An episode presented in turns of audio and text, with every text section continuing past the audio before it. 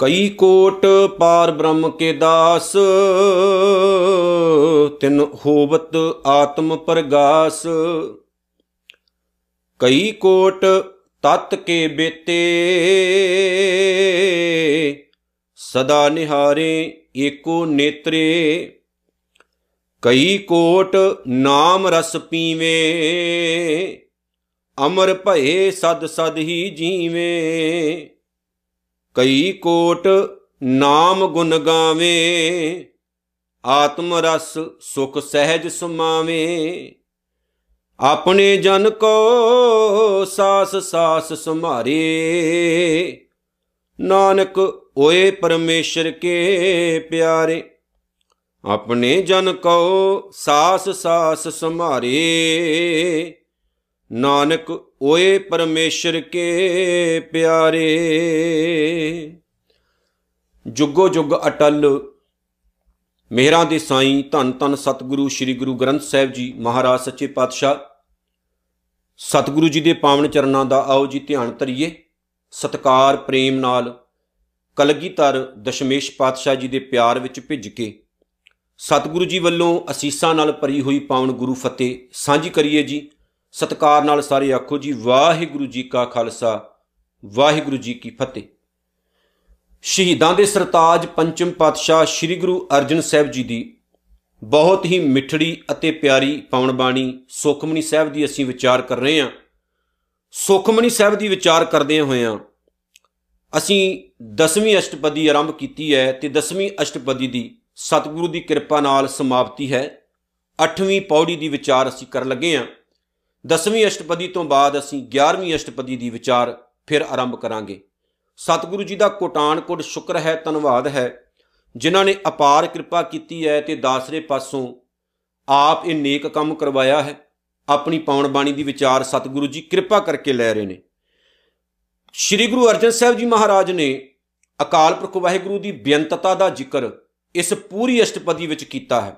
ਸ਼ੁਰੂਆਤ ਤੋਂ ਲੈ ਕੇ ਅਖੀਰ ਤੱਕ ਮੈਂ ਚੰਦ ਸ਼ਬਦਾਂ 'ਚ ਗੱਲ ਕਵਾਂ। ਦੁਨੀਆ ਨੇ ਇਸ ਕਾਇਨਾਤ ਨੂੰ ਕੁਝ ਗਿਣਤੀਆਂ, ਕੁਝ ਹਿੰਦਸਿਆਂ, ਕੁਝ ਅੰਕੜਿਆਂ ਦੇ ਵਿੱਚ ਬਿਆਨ ਕੀਤਾ ਹੈ।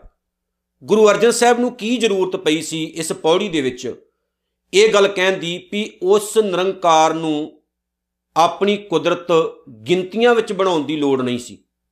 ਨਿਰੰਕਾਰ ਨੇ ਜਦੋਂ ਕੁਦਰਤ ਸਾਜੀ ਹੈ ਤੇ ਕੋਈ ਗਿਣਤੀ ਮਿੰਤੀ ਨਹੀਂ ਕੀਤੀ। ਬਹੁਤ ਸਾਰੇ ਜੀਵ ਪੈਦਾ ਕਰ ਦਿੱਤੇ ਨੇ। ਉਹਨਾਂ ਦਾ ਪਤਾ ਕੇਵਲ ਵਾਹਿਗੁਰੂ ਨੂੰ ਹੈ, ਬੰਦੇ ਨੂੰ ਨਹੀਂ। ਕਿੱਦਾਂ ਦੇ ਜੀਵ ਪੈਦਾ ਕੀਤੇ ਨੇ, ਕਿਵੇਂ ਦੇ ਕੀਤੇ ਨੇ, ਕਿੰਨੇ ਹੋਰ ਕੀਤੇ ਨੇ। ਮੈਂ ਕੱਲੀ ਇਸ ਧਰਤੀ ਦੀ ਗੱਲ ਨਹੀਂ ਕਰਦਾ। ਤੇ ਨਾ ਸੁਖਮਨੀ ਸਾਹਿਬ ਵਿੱਚ ਇਸ ਕੱਲੀ ਧਰਤੀ ਦੀ ਗੱਲ ਹੈ। ਪੂਰੇ ਬ੍ਰਹਿਮੰਡ ਦੀ ਗੱਲ ਕੀਤੀ ਗਈ ਹੈ। ਤੇ ਬ੍ਰਹਿਮੰਡ ਬਾਰੇ ਅੱਜ ਸਾਇੰਸ ਕਹਿੰਦੀ ਹੈ, ਅਸੀਂ ਜਾਣਦੇ ਨਹੀਂ ਹਾਂ। ਇੱਕ ਅੰਗਰੇਜ਼ ਨੇ ਗੱਲ ਲਿਖੀ ਹੈ ਕਿ ਬ੍ਰਹਿਮੰਡ ਬਾਰੇ ਜੇਕਰ ਕੋਈ ਪੁੱਛੇ ਮੇਰੇ ਕੋਲੋਂ, ਤੇ ਮੈਂ ਕਹਾਂਗਾ ਬ੍ਰਹਿਮੰਡ ਇੱਕ ਡੱਬਾ ਹੈ, ਜਿਹਦੇ ਚਾਰੇ ਹੀ ਜਿਹੜੇ ਪਾਸੇ ਨੇ, ਉਹ ਖੁੱਲੇ ਹੋਏ ਨੇ। ਭਾਵ ਕਿ ਕਿਸੇ ਪਾਸੇ ਕੋਈ ਦੀਵਾਰ ਨਹੀਂ ਹੈ। ਆਪਾਂ ਖੋਜਾਂ ਕਰੀ ਜਾਂਦੇ ਆ ਗਾਂ ਗਾਂ ਹੋਰ ਹੋਈ ਜਾਂਦੀਆਂ ਨੇ, ਜਿਵੇਂ ਕਿ ਮੈਂ ਪਿਛਲੀ ਵੀਡੀਓ ਦੇ ਵਿੱਚ ਵੀ ਜ਼ਿਕਰ ਕੀਤਾ ਸੋ ਸਤਿਗੁਰੂ ਜੀ ਨੇ ਇੱਥੇ ਨਾ ਬੰਦੇ ਦੀ ਜਿਹੜੀ ਸੌੜੀ ਸੋਚ ਹੈ, ਤੰਗ ਸੋਚ ਹੈ, ਉਹਨੂੰ ਖੁੱਲਾ ਕਰਨ ਦੀ ਕੋਸ਼ਿਸ਼ ਕੀਤੀ ਗਈ। ਵੀ ਖੁੱਲਾ ਸੋਚ, ਵੱਡਾ ਸੋਚ, ਵਾਹਿਗੁਰੂ ਬਹੁਤ ਵੱਡਾ ਹੈ। ਜੇ ਉਹ ਆਪ ਵੱਡਾ ਹੈ, ਤੇ ਉਹਦੀ ਕਾਇਨਾਤ ਵੀ ਬਹੁਤ ਮਹਾਨ ਹੈ, ਬਹੁਤ ਵੱਡੀ ਹੈ। ਇਸ ਲਈ ਤੰਗ ਨਹੀਂ ਸੋਚਣਾ, ਇਹ ਸੋਚ ਕੇ ਚੱਲ ਵੀ ਕਿੰਨਾ ਵੱਡਾ ਹੈ। ਹੁਣ ਮੈਂ ਨਾਲ ਇਹ ਵੀ ਕਹਿ ਦਵਾਂ, ਇਹ ਕਿਉਂ ਕਿਹਾ ਗਿਆ? ਮੈਂ ਪਿਛਲੀ ਵੀਡੀਓ ਵਿੱਚ ਵੀ ਇਹ ਗੱਲ ਕਹੀ ਸੀ, ਆਪਾਂ ਹਉਮੈ ਹੰਕਾਰ ਵਿੱਚ ਘੁੰਮਦੇ ਰਹੇ ਨੇ। ਆਪਾਂ ਕਹਿੰਦੇ ਵੀ ਮੈਨੂੰ ਜ਼ਿਆਦਾ ਪਤਾ, ਉਹਨੂੰ ਘੱਟ ਪਤਾ, ਜਿਵੇਂ ਅੱਜ ਸਿੱਖ ਧਰਮ ਵਿੱਚ ਵੀ ਚੱਲ ਰਿਹਾ ਨਾ, ਵੀ ਤੂੰ ਮਾੜਾ ਬੋਲਦਾ, ਤੂੰ ਚੰਗਾ ਬੋਲਦਾ, ਤੇਰੇ ਨਾਲੋਂ ਜ਼ਿਆਦਾ ਮੈਨੂੰ ਗਿਆਨ ਆ, ਤੂੰ ਘੱਟ ਗਿਆਨ ਰੱਖਦਾ। ਇਹ ਕੋਈ ਪਰਫੈਕਟ ਨਹੀਂ ਦੁਨੀਆ 'ਚ। ਯਾਦ ਰੱਖੋ ਪਰਫੈਕਟ ਕੋਈ ਨਹੀਂ ਹੈ, ਸੰਪੂਰਨ ਕੋਈ ਨਹੀਂ ਹੈ। ਗਲਤੀਆਂ ਹਰ ਬੰਦੇ ਵਿੱਚ ਨੇ ਔਗਣ ਹਰ ਇਨਸਾਨ ਵਿੱਚ ਨੇ। ਜੇਕਰ ਕੋਈ ਪਰਫੈਕਟ ਹੈ ਤੇ ਕੇਵਲ ਗੁਰੂ ਨਾਨਕ ਸਾਹਿਬ ਜਾਂ ਅਕਾਲ ਪੁਰਖ ਵਾਹਿਗੁਰੂ ਆਪ ਹੈ। ਤੁਸੀਂ ਗੁਰਬਾਣੀ ਪੜ੍ਹ ਲਓ, ਸਤਿਗੁਰੂ ਜੀ ਖੁਦ ਆਪਣੀ ਪਾਉਣ ਬਾਣੀ ਵਿੱਚ ਕਹਿੰਦੇ ਨੇ, ਭੁੱਲਣ ਅੰਦਰ ਸਭ ਕੋ ਅਭੁੱਲ ਗੁਰੂ ਕਰਤਾਰ। ਭੁੱਲਣ ਵਿੱਚ ਕੀਆ ਸਭ ਕੋਈ ਕਰਤਾ ਆਪਣਾ ਭੁੱਲ ਹੈ। ਅਸੀਂ ਸਾਰੇ ਭੁੱਲਾਂ ਕਰਦੇ ਆਂ ਅਸੀਂ ਸਾਰੇ ਗਲਤੀਆਂ ਕਰਦੇ ਆਂ ਪਰ ਸਾਨੂੰ ਨਾ ਆਪਣੀਆਂ ਗਲਤੀਆਂ ਲੁਕਾਉਣੀਆਂ ਆਉਂਦੀਆਂ ਨੇ, ਦੂਸਰੇ ਦੀਆਂ ਜ਼ਾਰ ਕਰਦੇ ਆਂ ਇੱਕ ਵਿਚਾਰਵਾਨ ਨੇ ਲਿਖਿਆ ਨਾ ਕਿ ਆਪਣੇ ਲਈ ਇਨਸਾਨ ਵਕੀਲ ਹੈ, ਦੂਸਰੇ ਲਈ ਇਨਸਾਨ ਜੱਜ ਹੈ। ਜਦੋਂ ਆਪਾਂ ਕਿਸੇ ਦੂਸਰੇ ਦੀ ਜ਼ਿੰਦਗੀ ਦਾ ਫੈਸਲਾ ਕਰਨਾ ਹੁੰਦਾ ਨਾ, ਆਪਾਂ ਜੱਜ ਬਣ ਜਾਂਦੇ ਆ ਉਹ ਮਾੜਾ ਉਹ ਮਾੜਾ, ਉਹ ਬੁਰਾ। ਜਦੋਂ ਅਸੀਂ ਆਪਣੀ ਗੱਲ ਕਰਨੀ ਹੋਵੇ, ਫਿਰ ਆਪਾਂ ਉਦਾਹਰਨਾਂ ਦੇਣੀ ਸ਼ੁਰੂ ਕਰਦੇ ਆ ਵਕੀਲ ਬਣ ਜਾਂਦੇ ਆ ਨਹੀਂ ਜੀ, ਮੇਰੇ 'ਚ ਆਹ ਗੁਣ ਹੈ ਜੀ, ਮੈਂ ਇਦਾਂ ਕੀਤਾ ਜੀ, ਮੈਂ ਉਦਾਂ ਕੀਤਾ। ਪਰਫੈਕਟ ਕੋਈ ਨਹੀਂ ਹੈ।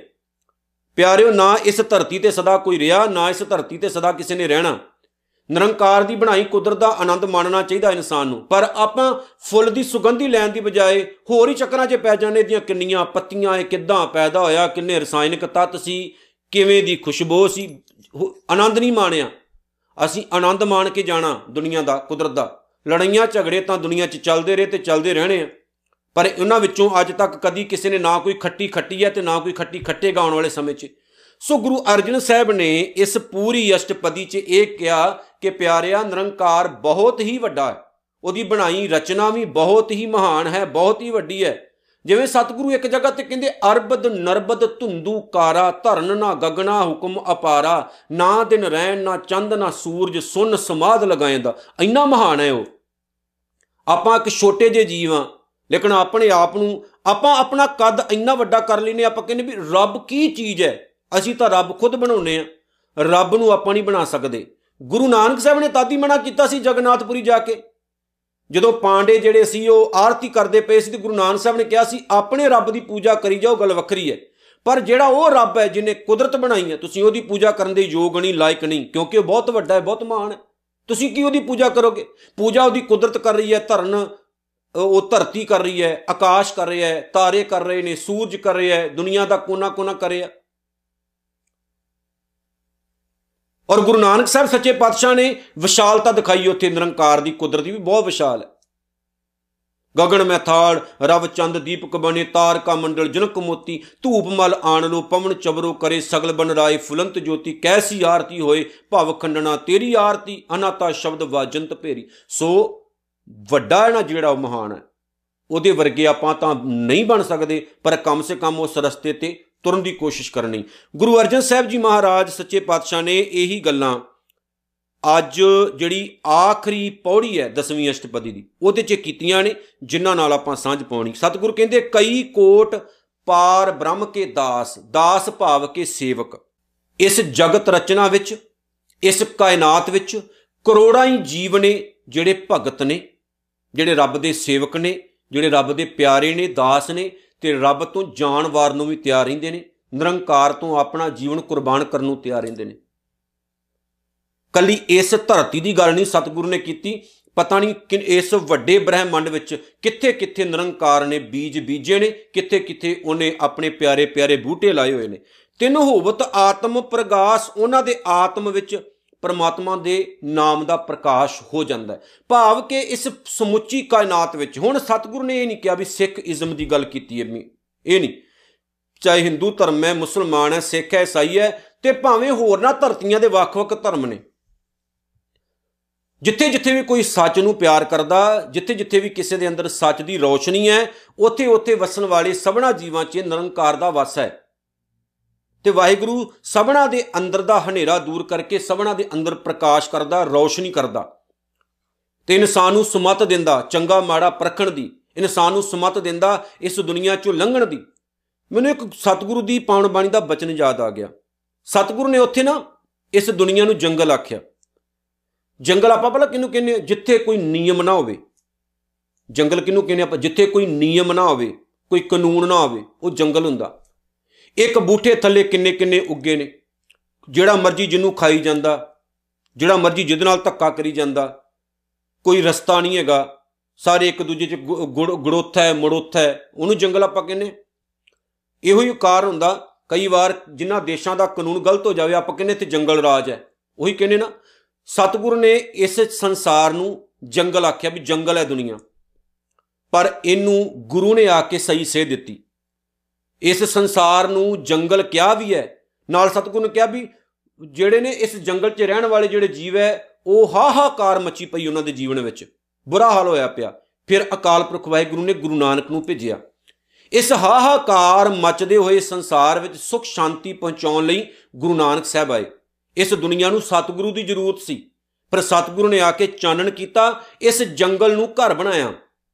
ਇਸ ਸੰਸਾਰ ਨੂੰ ਸੋਹਣਾ ਬਣਾਇਆ। ਇਸ ਜੰਗਲ ਵਿੱਚੋਂ ਵੀ ਰਸਤੇ ਕੱਢੇ। ਹਰ ਇੱਕ ਤਰਤੀਬ ਪੈਦਾ ਕੀਤੀ ਕਿ ਭਾਈ ਦੁਨੀਆ ਵਿੱਚ ਆਇਓ ਤੇ ਚੰਗੇ ਤੇ ਨੇਕ ਕੰਮ ਕਰਕੇ ਜਾਣਾ। ਇਸ ਲਈ ਗੁਰੂ ਨਾਨਕ ਸਾਹਿਬ ਨੇ ਬਾਬਰ ਵਰਗੇ ਨੂੰ ਜਾਬਰ ਕਿਹਾ ਤੇ ਸਤਿਗੁਰੂ ਨੂੰ ਜੇਲ੍ਹ ਵੀ ਜਿਹੜੀ ਕੱਟਣੀ ਪਈ। ਇਸ ਲਈ ਗੁਰੂ ਅਰਜਨ ਸਾਹਿਬ ਨੂੰ ਤੱਤੀ ਤਵੀ ਤੇ ਬੈਠਣਾ ਪਿਆ। ਗੁਰੂ ਗੋਬਿੰਦ ਸਿੰਘ ਜੀ ਨੂੰ ਆਪਣੇ ਬੱਚੇ ਵੀ ਕਟਵਾਉਣੇ ਪਏ। ਬਹੁਤ ਸਾਰੀਆਂ ਸ਼ਹਾਦਤਾਂ ਹੋਈਆਂ। ਦੁਨੀਆ ਨੂੰ ਸਵਾਰਨਾ ਇੰਨਾ ਸੌਖਾ ਨਹੀਂ। ਦੁਨੀਆ ਸੁੱਤੀ ਹੋਈ ਹੈ। ਸੁੱਤੇ ਨੂੰ ਜਗਾਓਗੇ ਤੇ ਦੁੱਖ ਤਾਂ ਲੱਗੇਗਾ ਨੂੰ ਕਿਉਂਕਿ ਲੋਕਾਂ ਦਾ ਸੁਭਾਅ ਹੈ, ਉਹ ਸੌਣਾ ਪਸੰਦ ਕਰਦੇ ਸੁੱਤੇ ਰਹੋ ਸੁੱਤੇ ਰਹੋ ਸੁੱਤੇ ਰਹੋ। ਸਤਿਗੁਰੂ ਨੇ ਜਗਾਇਆ, ਜਾਗ ਲਿਓ ਰੇ ਮਨਾ, ਜਾਗ ਲਿਓ ਕਹਾਂ ਗਾਫਲ ਸੋਇਆ? ਸਤਿਗੁਰੂ ਨੇ ਕਿਹਾ, ਸੁੱਤਿਆਂ ਦੇ ਘਰ ਲੁੱਟੇ ਜਾਂਦੇ ਨੇ, ਉਜੜ ਜਾਂਦੇ ਨੇ ਜਿਹੜੇ ਸੁੱਤੇ ਰਹਿੰਦੇ ਨੇ। ਸੋ ਜਾਗਣਾ ਹੈ, ਉਠੋ, ਆਪਣੇ ਆਪ ਨੂੰ ਜਗਾਓ। ਦੁਨੀਆ ਧੱਕਾ ਉਦੋਂ ਹੀ ਕਰਦੀ ਹੈ ਜਦੋਂ ਤੁਹਾਨੂੰ ਸਮਝ ਨਾ ਹੋਵੇ। ਜਿਵੇਂ ਅੱਜ ਸਿੱਖ ਕੌਮ ਹੈ, ਧੱਕਾ ਹੋ ਰਿਹਾ ਨਾ, ਸਿੱਖ ਕੌਮ ਦੇ ਨਾਲ। ਧੱਕਾ ਵੀ ਉਹੀ ਦੇਸ਼ ਕਰ ਰਿਹਾ ਜਿਸ ਦੇਸ਼ ਦੇ ਲਈ ਸਾਡੇ ਬਜ਼ੁਰਗਾਂ ਨੇ ਆਪਣੀਆਂ ਕੁਰਬਾਨੀਆਂ ਕੀਤੀਆਂ। ਕਿਉਂ ਹੋ ਰਿਹਾ? ਕਿਉਂਕਿ ਆਪਾਂ ਸੁੱਤੇ ਸੀ। ਹੁਣ ਸਾਨੂੰ ਜਾਗ ਆਉਣੀ ਸ਼ੁਰੂ ਹੋਈ ਜਦੋਂ ਸਾਡਾ ਧੱਕਾ ਮਹਿਸੂਸ ਹੋਇਆ ਨਾ ਵੀ ਹੁਣ ਸਾਡੀਆਂ ਜ਼ਮੀਨਾਂ ਵੀ ਇੱਥੋਂ ਜਾ ਰਹੀਆਂ। ਫਿਰ ਸਾਨੂੰ ਸਮਝ ਲੱਗ ਰਹੀ ਹੈ ਵੀ ਇਹ ਤਾਂ ਧੱਕਾ ਵੱਧਦਾ ਜਾ ਰਿਹਾ। ਸੋ ਧੱਕਾ ਉੱਥੇ ਹੁੰਦਾ ਜਿੱਥੇ ਆਪਾਂ ਸੌ ਜਾਂਦੇ। ਆਪਾਂ ਸੁੱਤੇ ਰਹੇ, ਸਾਡੇ ਬੱਚੇ ਮੋਨੇ ਹੋ ਗਏ। ਬੱਚੇ ਡਰਗਾਂ ਲੈਣ ਲੱਗ ਪਏ। ਸਾਡੇ ਬੱਚਿਆਂ ਨੂੰ ਪੜ੍ਹਾਈਆਂ ਲਿਖਾਈਆਂ ਤੋਂ ਦੂਰ ਕਰ ਦਿੱਤਾ ਗਿਆ। ਪਿੰਡਾਂ ਦੇ ਪਿੰਡ ਜਿਹੜੇ ਸੀ, ਉਹ ਗੁਰੂ ਘਰਾਂ ਤੋਂ ਤੋੜ ਦਿੱਤੇ ਗਏ। ਦੇਹਧਾਰੀ ਗੁਰੂ ਡੰਮ ਪ੍ਰਚਾਰ ਦਿੱਤਾ ਗਿਆ। ਹੋਰ ਹੀ ਪਾਸੇ ਸਾਨੂੰ ਲਾ ਦਿੱਤਾ ਗਿਆ, ਗੁਰੂ ਗ੍ਰੰਥ ਸਾਹਿਬ ਤੋਂ ਤੋੜ ਕੇ। ਇਹ ਪ੍ਰਮਾਤਮਾ ਨੇ ਐਸੀ ਇੱਕ ਖੇਡ ਰਚਾਈ ਹੈ, ਸਾਨੂੰ ਸਮਝ ਦਿੱਤੀ ਵੀ ਹੁਣ ਉੱਠੋ ਭਾਈ, ਸੁੱਤਿਆਂ ਨੂੰ ਬਹੁਤ ਟਾਈਮ ਹੋ ਗਿਆ, ਕੱਖ ਨਹੀਂ ਰਹਿਣਾ, ਜੇ ਆਪਾਂ ਸੁੱਤੇ ਰਹੇ ਤਾਂ। ਸੋ ਗੁਰੂ ਅਰਜਨ ਸਾਹਿਬ ਜੀ ਮਹਾਰਾਜ ਕਹਿੰਦੇ ਨੇ, ਕਈ ਕੋਟ ਤਤ ਕੇ ਬੇਤੇ, ਕਰੋੜਾਂ ਹੀ ਜੀਵ ਅਕਾਲ ਪੁਰਖ ਵਾਹਿਗੁਰੂ ਨੂੰ ਸਮਝਣ ਵਾਲੇ ਨੇ, ਉਹਦੇ ਮਹਿਰਮ ਨੇ। ਉਹਨੂੰ ਪਿਆਰ ਕਰਨ ਵਾਲੇ ਨੇ, ਉਹਦੇ ਨੇੜੇ ਰਹਿਣ ਵਾਲੇ ਨੇ। ਪਰਮਾਤਮਾ ਤੋਂ ਦੂਰੀ ਬਣਾ ਕੇ ਰੱਖੋਗੇ ਨਾ, ਤੇ ਔਗਣ ਜਿਹੜੇ ਨੇ, ਉਹ ਤੁਹਾਡੇ ਜੀਵਨ ਵਿੱਚ ਵਸਣਗੇ। ਔਗਣ ਘਰ ਕਰਨਗੇ। ਜਿਸ ਘਰ ਨੂੰ ਸਾਫ਼ ਨਾ ਰੱਖਿਆ ਜਾਵੇ, ਉਸ ਘਰ ਦੇ ਵਿੱਚ ਹੀ ਹੋਰ ਚੀਜ਼ਾਂ ਪੈਦਾ ਹੁੰਦੀਆਂ ਨੇ। ਘਰ ਭਾਵੇਂ ਕਰੋੜਾਂ ਦਾ ਲੈ ਲਓ, ਜੇ ਸਫ਼ਾਈ ਨਾ ਰੱਖੋਗੇ, ਘੱਟਾ ਮਿੱਟੀ ਚੜਿਆ, ਫਿਰ ਕੀ ਹੁੰਦਾ? ਘੱਟਾ ਮਿੱਟੀ ਵਸੀ ਵਾਧਾ ਗਿਆ ਵਾਧਾ ਗਿਆ, ਕਿਰਮ ਪੈਦਾ ਹੋ ਜਾਂਦੇ। ਗੰਦਗੀ ਪੈਦਾ ਹੋ ਜਾਂਦੀ, ਮੱਕੜੀਆਂ ਜਾਲਾ ਆ ਕੇ ਲਾ ਲੈਂਦੀਆਂ, ਕਬੂਤਰ ਆਪਣੇ ਆ ਕੇ ਆਲਣੇ ਬਣਾ ਲੈਂਦੇ। ਜੇ ਘਰ ਮਹਿੰਗਾ ਹੈ, ਉਹਦੀ ਸਫ਼ਾਈ ਰੱਖਣੀ ਬਹੁਤ ਜ਼ਰੂਰੀ ਹੈ। ਇਸ ਲਈ ਪਿਆਰਿਓ, ਸਰੀਰ ਬਹੁਤ ਹੀ ਖੂਬਸੂਰਤ ਹੈ, ਮਹਿੰਗਾ ਹੈ। ਇਸ ਸਰੀਰ ਦੀ ਬਾਹਰੋਂ ਸਫ਼ਾਈ ਤਾਂ ਰੱਖਦੇ ਆ ਆਪਾਂ, ਬਿਮਾਰੀਆਂ ਤੋਂ ਬਚਣ ਲਈ। ਇਸ ਸਰੀਰ ਦੀ ਅੰਦਰੋਂ ਵੀ ਸਫ਼ਾਈ ਰੱਖਣ ਦੀ ਲੋੜ ਹੈ, ਕਿਉਂਕਿ ਇਹਦੇ ਅੰਦਰ ਵੀ ਬਹੁਤ ਕੁਝ ਗੰਦ ਹੈ। ਜਿਹਨੂੰ ਸਾਫ਼ ਕਰਨਾ ਬਹੁਤ ਜ਼ਰੂਰੀ ਹੈ। ਗੁਰਬਾਣੀ ਪੜ੍ਹ ਲਓ, ਸਤਿਗੁਰ ਨੇ ਸਪਸ਼ਟ ਹੀ ਲਿਖਿਆ ਵੀ ਇਸ ਸਰੀਰ ਦੇ ਅੰਦਰ ਇੰਨਾ ਕੁ ਗੰਦ ਹੈ ਕਿ ਉਹਨੂੰ ਆਪਾਂ ਸਾਫ਼ ਨਹੀਂ ਕਰਦੇ। ਫਿਰ ਆਪਾਂ ਗੱਲ ਕਰਦੇ ਸੁਖ ਸ਼ਾਂਤੀ ਨਹੀਂ ਹੈ। ਸੁਖ ਸ਼ਾਂਤੀ ਤਾਂ ਅੰਦਰੋਂ ਪੈਦਾ ਹੋਣੀ, ਬਾਹਰੋਂ ਨਹੀਂ। ਆਪਾਂ ਬਾਹਰੋਂ ਭਾਲਦੇ ਆਂ ਪਰ ਅੰਦਰੋਂ ਪੈਦਾ ਹੋਣੀ ਸੀ। ਸੁਖ, ਸ਼ਾਂਤੀ, ਆਨੰਦ, ਇਹ ਕੋਈ ਐਸੀ ਚੀਜ਼ ਦਾ ਨਹੀਂ ਹੈ ਵੀ ਗੱਡੀ ਫੜੀ ਤੇ ਵਾਲਮਾਰਟ ਤੋਂ ਜਾ ਕੇ ਖਰੀਦ ਲਿਆਏ। ਇਹ ਤਾਂ ਅੰਦਰ ਤੋਂ ਅੰਦਰ ਦੀ ਖੇਡ ਹੈ ਜਿਹੜੀ ਕਿ ਅੰਦਰੋਂ ਜਨਮ ਲੈਂਦੀ ਹੈ। ਅੰਦਰੋਂ ਪ੍ਰਗਟ ਹੁੰਦੀ, ਅੰਦਰੋਂ ਪੈਦਾ ਹੁੰਦੀ। ਜਿਸ ਬੰਦੇ ਦੇ ਅੰਦਰ ਹੀ ਕਲਪਨਾ ਹੈ ਜਿਸ ਬੰਦੇ ਦਾ ਅੰਦਰ ਹੀ ਤਪਿਆ ਪਿਆ, ਅੱਗ ਬਬੂਲਾ ਹੋਇਆ ਪਿਆ, ਉਹ ਬੰਦਾ ਭਾਵੇਂ ਬਾਹਰੋਂ ਜਿੰਨੇ ਮਰਜ਼ੀ ਪਖੰਡ ਕਰੇ, ਉਹ ਕਦੇ ਸੁਖੀ ਨਹੀਂ ਹੋ ਸਕਦਾ, ਸ਼ਾਂਤ ਨਹੀਂ ਹੋ ਸਕਦਾ। ਸ਼ਾਂਤ ਹੋਈ ਹੈ ਜਿਹਦੇ ਅੰਦਰ ਸ਼ਾਂਤੀ ਹੈ। ਤੇ ਸ਼ਾਂਤੀ ਆਉਂਦੀ ਗੁਰਬਾਣੀ ਲੜ ਲੱਗਿਆ, ਗੁਰਬਾਣੀ ਨੂੰ ਮਾਣਿਆ, ਗੁਰਬਾਣੀ ਮੁਤਾਬਕ ਜੀਵਨ ਢਾਲਿਆ। ਧੰਨ ਗੁਰੂ ਨਾਨਕ ਸਾਹਿਬ ਦੀ ਪੰਜਵੀਂ ਜੋਤ ਕਹਿੰਦੀ ਹੈ, ਸਦਾ ਨਿਹਾਰੇ ਏਕੋ ਨੇਤਰੇ। ਉਹ ਜਿਹੜੇ ਰੱਬ ਦੇ ਨੇੜੇ ਰਹਿੰਦੇ ਨੇ, ਉਹ ਸਦਾ ਇੱਕ ਅੱਖ ਨਾਲ ਅਕਾਲ ਪੁਰਖ ਵਾਹਿਗੁਰੂ ਨੂੰ ਦੇਖਦੇ ਨੇ। ਉਹ ਸਦਾ ਇੱਕ ਪ੍ਰਭੂ ਨੂੰ ਇਹਨਾਂ ਅੱਖਾਂ ਨਾਲ ਤੱਕਦੇ ਨੇ, ਦੇਖਦੇ ਨੇ, ਉਹਨਾਂ ਨੂੰ ਕੋਈ ਦਿਸਦਾ ਹੀ ਨਹੀਂ ਹੋਰ। ਇਹ ਵਿਸ਼ ਸੰਸਾਰ ਤੁਮ ਦੇਖਦੇ, ਇਹ ਹਰ ਕਾ ਰੂਪ ਹੈ, ਹਰ ਰੂਪ ਨਦਰੀਆਂ ਆਇਆ ਉਹਨਾਂ ਨੂੰ ਚੰਗਿਆਂ ਵਿੱਚੋਂ, ਮਾੜਿਆਂ ਵਿੱਚੋਂ, ਉੱਚਿਆਂ ਚੋਂ ਨੀਵਿਆਂ ਚੋਂ ਸਭਨਾ ਚੋਂ ਇੱਕ ਦਿਸਦਾ ਨੀਚਾ ਅੰਦਰ ਨੀਚ ਜਾਤ, ਨੀਚੀ ਹੂੰ ਅਤ ਨੀਚ, ਨਾਨਕ ਤਿਨਕੈ ਸੰਗ ਸਾਥ, ਵੱਡਿਆਂ ਸਿਓ ਕਹਿ ਰੀਸ। ਉਹਨਾਂ ਨੂੰ ਗਰੀਬੀ ਅਮੀਰੀ ਨਹੀਂ ਦਿਸਦੀ ਜਾਤ ਜੂਤ ਨਹੀਂ ਦਿਸਦੀ, ਕਾਲਾ ਗੋਰਾ ਨਹੀਂ ਦਿਸਦਾ। ਉਹਨਾਂ ਨੂੰ ਸਭਨਾ ਵਿੱਚ ਅਕਾਲ ਪੁਰਖ ਵਾਹਿਗੁਰੂ ਨਜ਼ਰ ਆਉਂਦਾ ਹੈ। ਕਈ ਕੋਟ ਨਾਮ ਰਸ ਪੀਵੇ, ਕਰੋੜਾਂ ਹੀ ਬੰਦੇ ਨੇ ਜਿਹੜੇ ਨਿਤ ਅਕਾਲ ਪੁਰਖ ਵਾਹਿਗੁਰੂ ਦੇ ਚਰਨੀ ਲੱਗ ਕੇ ਨਾਮ ਦਾ ਰਸ ਪੀ ਰਹੇ ਨੇ, ਨਾਮ ਦਾ ਅੰਮ੍ਰਿਤ ਪੀ ਰਹੇ ਨੇ। ਉਹਨਾਂ ਨੂੰ ਸ਼ਾਂਤੀ ਨਹੀਂ ਆਉਂਦੀ ਜਦੋਂ ਤੱਕ ਬਾਣੀ ਨਾ ਪੜਨ ਨੂੰ, ਬਾਣੀ ਨਾ ਸੁਣਨ ਨੂੰ, ਬਾਣੀ ਦੇ ਲੜ ਨਾ ਲੱਗਣ। ਇਹ ਤਾਂ ਇੱਕ ਸਵਾਦ ਹੈ ਪਿਆਰਿਓ, ਸਭਨਾ ਨੂੰ ਨਹੀਂ ਆਉਂਦਾ। ਮਹੀਨਾ ਮਹੀਨਾ ਕਈ ਲੋਕ ਨਿਤਨੇਮ ਨਹੀਂ ਕਰਦੇ, ਮਹੀਨਾ ਮਹੀਨਾ ਬਾਣੀ ਨਹੀਂ ਪੜਦੇ ਉਹਨਾਂ ਨੂੰ ਕੀ ਹੈ? ਸ਼ਰਾਬਾਂ ਪਲਾਈ ਜਾਓ, ਫਿਰ ਤਾਂ ਠੀਕ ਹੈ। ਗੁੜਕਾ ਸਾਹਿਬ ਫੜ ਕੇ ਜਪਜੀ ਸਾਹਿਬ ਦਾ ਪਾਠ ਸਾਰੇ ਨਹੀਂ ਕਰ ਸਕਦੇ। ਬਹੁਤਿਆਂ ਨੂੰ ਤਾਂ ਪੰਜ ਪੌੜੀਆਂ ਤੱਕ ਸੁਣਨਾ ਔਖਾ ਜਾਂਦਾ, ਚੌਂਕੜੀ ਮਾਰ ਕੇ। ਬਾਸੀਆਂ ਆਉਣੀਆਂ ਸ਼ੁਰੂ ਹੋ ਜਾਂਦੀਆਂ। ਪਰ ਬਹੁਤ ਘੱਟ ਹੁੰਦੇ ਨੇ ਜਿਹੜੇ ਅੰਦਰੋਂ ਜੁੜੇ ਹੁੰਦੇ ਨੇ, ਜਿਨ੍ਹਾਂ ਦੇ ਅੰਦਰ ਲਗਨ ਹੁੰਦੀ ਹੈ। ਸੋ ਬਾਣੀ ਤੋਂ ਬਗੈਰ ਰਹਿੰਦੇ ਨਹੀਂ ਉਹ। ਇੱਕ ਘੜੀ ਨਾ ਮਿਲਤੇ ਤਾਂ ਕਲਯੁਗ ਹੋਤਾ। ਉਹਨਾਂ ਦਾ ਜੀਵਨ ਇਦਾਂ ਦਾ ਹੁੰਦਾ, ਉਹਨਾਂ ਨੂੰ ਇਦਾਂ ਲੱਗਦਾ ਵੀ ਇੱਕ ਘੜੀ ਵੀ ਦੂਰ ਹੋ ਗਏ ਤਾਂ ਜ਼ਿੰਦਗੀ ਖਤਮ ਹੈ। ਸੋ ਆਪਾਂ ਵੀ ਆਪਣਾ ਜੀਵਨ ਇਦਾਂ ਦਾ ਬਣਾਉਣਾ, ਜੇ ਸਾਡੇ ਸਿੱਖਾਂ ਦੇ ਘਰਾਂ ਚੋਂ ਬਾਣੀਆਂ ਦੂਰ ਹੋ ਰਹੀਆਂ, ਤਾਂ ਹੀ ਤਾਂ ਪ੍ਰੋਬਲਮਾਂ ਕ੍ਰੀਏਟ ਹੋ ਰਹੀਆਂ। ਜਦੋਂ ਸਾਡੇ ਘਰਾਂ 'ਚ ਦੁਬਾਰਾ ਬਾਣੀ ਸ਼ੁਰੂ ਹੋ ਗਈ ਨਾ, ਸਾਰਾ ਕੁਝ ਠੀਕ ਹੋ ਜਾਏਗਾ। ਅਮਰ ਭਏ ਸਦ ਸਦ ਹੀ ਜੀਵੇਂ। ਉਹ ਜੰਮਣ ਮਰਨ ਤੋਂ ਰਹਿਤ ਹੋ ਜਾਂਦੇ ਨੇ, ਤੇ ਅਕਾਲ ਪੁਰਖ ਵਾਹਿਗੁਰੂ ਉਹਨਾਂ ਦਾ ਜੰਮਣ ਮਰਨ ਕੱਟ ਕੇ ਹਮੇਸ਼ਾ ਅਮਰ ਕਰ ਦਿੰਦਾ। ਕਈ ਕੋਟ ਨਾਮ ਗੁਣ ਗਾਵੇ, ਕਰੋੜਾਂ ਹੀ ਮਨੁੱਖ ਹੈ ਜਿਹੜੇ ਪ੍ਰਮਾਤਮਾ ਦੇ ਨਾਮ ਦੇ ਗੁਣ ਗਾਉਂਦੇ ਨੇ। ਉਹਨਾਂ ਨੂੰ ਹੁੰਦਾ ਵੀ ਪ੍ਰਮਾਤਮਾ ਦੇ ਗੁਣ ਗਾ ਕੇ ਤਾਂ ਕੁਝ ਪੈਦਾ ਹੋਏਗਾ ਜੀਵਨ ਵਿੱਚ ਕੁਝ ਆਨੰਦ ਆਏਗਾ। ਦੁਨੀਆ ਦੇ ਗੁਣ ਗਾ ਕੇ ਕੀ ਮਿਲਣਾ? ਗੁਰਬਾਣੀ ਕਹਿੰਦੀ ਨਾ, ਦੁਨੀਆ ਨਾ ਸਲਾਹ ਜੋ ਮਰ ਵੰਜਸੀ ਲੋਕਾਂ ਨਾ ਸਲਾਹ ਜੋ ਮਰ ਖਾਕ ਥੀ ਵਾਹ ਮੇਰੇ ਸਾਹਿਬਾ, ਵਾਹ। ਪਿਆਰਿਆ, ਜੇ ਵਾਹ ਵਾਹ ਕਹਿਣਾ ਤਾਂ ਉਸ ਨਿਰੰਕਾਰ ਨੂੰ ਕਹਿ, ਦੁਨੀਆ ਨੂੰ ਕਹਿਣ ਦਾ ਕੋਈ ਫਾਇਦਾ ਨਹੀਂ ਹੈ। ਕਿਉਂਕਿ ਦੁਨੀਆ ਕਦੀ ਕਿਸੇ ਨੇ ਖੁਸ਼ ਕੀਤੀ ਨਹੀਂ ਤੇ ਨਾ ਦੁਨੀਆ ਕਿਸੇ ਨਾਲ ਖੁਸ਼ ਹੁੰਦੀ ਹੈ। ਦੁਨੀਆ ਹੈ ਹੀ ਇਦਾਂ ਦੀ। ਜੇ ਅੱਜ ਤੂੰ ਕਿਸੇ ਨੂੰ ਖੁਸ਼ ਕਰ ਲੇਗਾ। ਇੱਕ ਨੂੰ ਚਲੋ, ਇੱਕ ਨੂੰ ਖੁਸ਼ ਕੀਤਾ, ਦੋ ਨਾਰਾਜ਼ ਹੋ ਜਾਣੇ। ਸੋ ਲੋਕਾਂ ਦੀ ਪਰਵਾਹ ਕਰਨ ਦੀ ਬਜਾਏ ਆਪਣੇ ਜੀਵਨ ਦੀ ਪਰਵਾਹ ਕਰੋ ਤੇ ਨਿਰੰਕਾਰ ਦੀ ਪਰਵਾਹ ਕਰੋ। ਆਤਮ ਰਸ ਸੁਖ ਸਹਿਜ ਸੁਮਾਵੇਂ, ਉਹ ਆਤਮਿਕ ਆਨੰਦ ਵਿੱਚ ਸੁਖ ਅਤੇ ਅਡੋਲ ਅਵਸਥਾ 'ਚ ਟਿਕੇ ਰਹਿੰਦੇ ਨੇ। ਕਿਹੜੇ? ਜਿਹੜੇ ਰੱਬ ਦੇ ਨੇੜੇ ਰਹਿੰਦੇ। ਉਹਨਾਂ ਦੇ ਅੰਦਰ ਹਮੇਸ਼ਾ ਆਨੰਦ ਰਹਿੰਦਾ। ਦੁੱਖ ਸੁੱਖ ਤੋਂ ਬਹੁਤ ਦੂਰ ਚਲੇ ਜਾਂਦੇ ਨੇ। ਉਹ ਛੋਟੀਆਂ-ਮੋਟੀਆਂ ਗੱਲਾਂ ਕਰਕੇ ਰੋਣਾ ਧੋਣਾ ਨਹੀਂ ਕਰਦੇ। ਜਿਵੇਂ ਆਪਾਂ ਕਰਦੇ ਨੇ, ਮਰ ਗਏ, ਲੁੱਟ ਕੇ ਮਰ ਗਏ, ਲੁੱਟ ਕੇ ਐਦਾਂ ਦਾ ਉਹਨਾਂ ਦਾ ਜੀਵਨ ਨਹੀਂ ਹੁੰਦਾ। ਉਹ ਸਦਾ ਆਤਮਿਕ ਆਨੰਦ ਵਿੱਚ ਟਿਕੇ ਰਹਿੰਦੇ। ਆਪਣੇ ਜਨ ਕੋ ਸਾਸ ਸਾਸ ਸੰਭਾਰੇ, ਪ੍ਰਮਾਤਮਾ ਵੀ ਕਿਰਪਾ ਕਰਕੇ ਫਿਰ ਆਪਣੇ ਪਿਆਰਿਆਂ ਦੀ ਇੱਕ ਇੱਕ ਸਵਾਸ ਨਾਲ ਰੱਖਿਆ ਕਰਦਾ। ਔਖੀ ਘੜੀ ਨਾ ਦੇਖਣ ਦੇਈ, ਆਪਣਾ ਬਿਰਧ ਸੰਭਾਲੇ, ਹਾਥ ਦੇ ਰੱਖੈ ਆਪਣੇ ਕੋ ਸਾਸ ਸਾਸ ਪ੍ਰਤਪਾਲੇ ਇੱਕ ਇੱਕ ਸਵਾਸ ਨਾਲ ਰੱਖਿਆ ਕਰਦਾ। ਤੇ ਭਗਤ ਵੀ ਕਹਿੰਦੇ ਨੇ, ਹਮਰੀ ਗਣਤ ਨਾ ਗਣੀਆਂ ਕਾਈ, ਆਪਣਾ ਬਿਰਧ ਪਛਾਨ ਹਾਥ ਦੇ ਰਾਖੇ ਆਪਣੇ ਕੋ ਸਦਾ ਸਦਾ ਰੰਗ ਮਾਨ ਭਗਤ ਵੀ ਅਰਦਾਸ ਕਰਦੇ ਨੇ, ਬਾਪੂ ਜੀ, ਸਾਡੇ ਔਗਣ ਨਾ ਦੇਖਿਓ, ਸਾਡੇ 'ਚ ਬੜੇ ਔਗਣ ਨੇ, ਪਰ ਕਿਰਪਾ ਕਰਿਓ, ਸਾਨੂੰ ਆਪਣੀ ਚਰਨੀ ਲਾ ਲਿਓ। ਨਾਨਕ ਓਏ ਪਰਮੇਸ਼ਰ ਕੇ ਪਿਆਰੇ, ਹੈ ਨਾਨਕ, ਉਹ ਭਗਤ ਪ੍ਰਭੂ ਦੇ ਪਿਆਰੇ ਹੁੰਦੇ ਨੇ, ਜਿਹੜੇ ਪ੍ਰਮਾਤਮਾ ਨੂੰ ਪਿਆਰ ਕਰਦੇ ਐ, ਪ੍ਰਮਾਤਮਾ ਵੀ ਉਹਨਾਂ ਨੂੰ ਪਿਆਰ ਕਰਦਾ ਹੈ ਵੈਸੇ ਪ੍ਰਮਾਤਮਾ ਤਾਂ ਸਭਨਾਂ ਨੂੰ ਪਿਆਰ ਕਰਦਾ, ਪਰ ਸਾਨੂੰ ਉਹਦਾ ਪਿਆਰ ਦਿਸਦਾ ਹੀ ਕਿੱਥੇ ਹੈ ਸਾਨੂੰ ਇਹ ਦਿਸਦਾ ਵੀ ਆਪਾਂ ਫਲਾਣੀ ਚੀਜ਼ ਮੰਗੀ ਸੀ, ਉਹ ਨਹੀਂ ਮਿਲੀ। ਆਪਾਂ ਆਹ ਅਰਦਾਸ ਕੀਤੀ ਸੀ, ਉਹ ਪੂਰੀ ਨਹੀਂ ਹੋਈ। ਆਪਾਂ ਛੋਟੀਆਂ-ਛੋਟੀਆਂ ਚੀਜ਼ਾਂ ਦੇ ਪਿੱਛੇ ਭੱਜਦੇ ਆਂ ਜਦੋਂ ਉਹਦੇ ਲੜ ਲੱਗੋਗੇ, ਬਹੁਤ ਕੁਝ ਵੱਡਾ ਮਿਲੇਗਾ। ਬਹੁਤ ਕੁਝ ਐਸਾ ਮਿਲੇਗਾ ਜੋ ਅਸੀਂ ਚਿਤਵਿਆ ਵੀ ਨਹੀਂ ਨਾ ਹੋਵੇਗਾ, ਜੋ ਅਸੀਂ ਸੋਚਿਆ ਵੀ ਨਹੀਂ ਹੋਣਾ। ਪਰਮਾਤਮਾ ਇੰਨਾ ਕੁਝ ਬੰਦੇ ਦੀ ਝੋਲੀ 'ਚ ਪਾ ਦਿੰਦਾ। ਸਾਡੀਆਂ ਝੋਲੀਆਂ ਛੋਟੀਆਂ ਰਹਿੰਦੀਆਂ ਨੇ, ਵਾਹਿਗੁਰੂ ਦੀਆਂ ਦਾਤਾਂ ਬਹੁਤ ਵੱਡੀਆਂ ਹੋ ਜਾਂਦੀਆਂ ਨੇ। ਸੋ ਆਓ ਉਸ ਨਿਰੰਕਾਰ ਦੇ ਪਾਵਨ ਚਰਨਾਂ ਵਿੱਚ ਜੁੜੀਏ। ਸੁਖਮਨੀ ਸਾਹਿਬ ਦੇ ਵਿੱਚ ਜੋ ਕਿਹਾ ਗਿਆ ਹੈ, ਉਹਨੂੰ ਆਪਣੇ ਪੱਲੇ ਬੰਨੀਏ ਤੇ ਬਾਪੂ ਦੀਆਂ ਅਸੀਸਾਂ ਲਈਏ।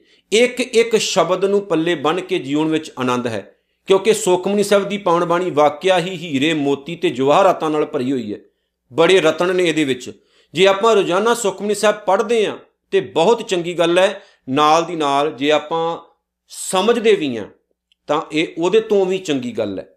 ਪੜ੍ਹਨਾ ਜ਼ਰੂਰੀ ਹੈ ਪਰ ਉਹਨੂੰ ਸਮਝਣਾ, ਉਹਦੇ ਮਾਇਨੇ ਨੂੰ ਵਿਚਾਰਨਾ ਤੇ ਜੀਵਨ 'ਚ ਢਲਣਾ ਉਹਦੇ ਤੋਂ ਵੀ ਜ਼ਰੂਰੀ ਹੈ। ਇਤਨੀਆਂ ਬੇਨਤੀਆਂ ਸਵਾਰ ਕਰਿਓ ਜੀ, ਭੁੱਲ ਚੁੱਕ ਦੀ ਖਿਮਾ। ਦਸਵੀਂ ਅਸ਼ਟਪਦੀ ਸਮਾਪਤ ਹੁੰਦੀ ਹੈ। ਅੱਗੇ ਸਤਿਗੁਰੂ ਕਿਰਪਾ ਕਰਨਾ ਆਪਣੀ ਵਿਚਾਰ ਆਪ ਕਰਾਉਣ। ਨਾਨਕ ਨਾਮ ਚੜ੍ਹਦੀ ਕਲਾ, ਤੇਰੇ ਬਾਣੀ ਸਰਬੱਤ ਦਾ ਭਲਾ। ਵਾਹਿਗੁਰੂ ਜੀ ਕਾ ਖਾਲਸਾ, ਵਾਹਿਗੁਰੂ ਜੀ ਕੀ ਫਤਿਹ।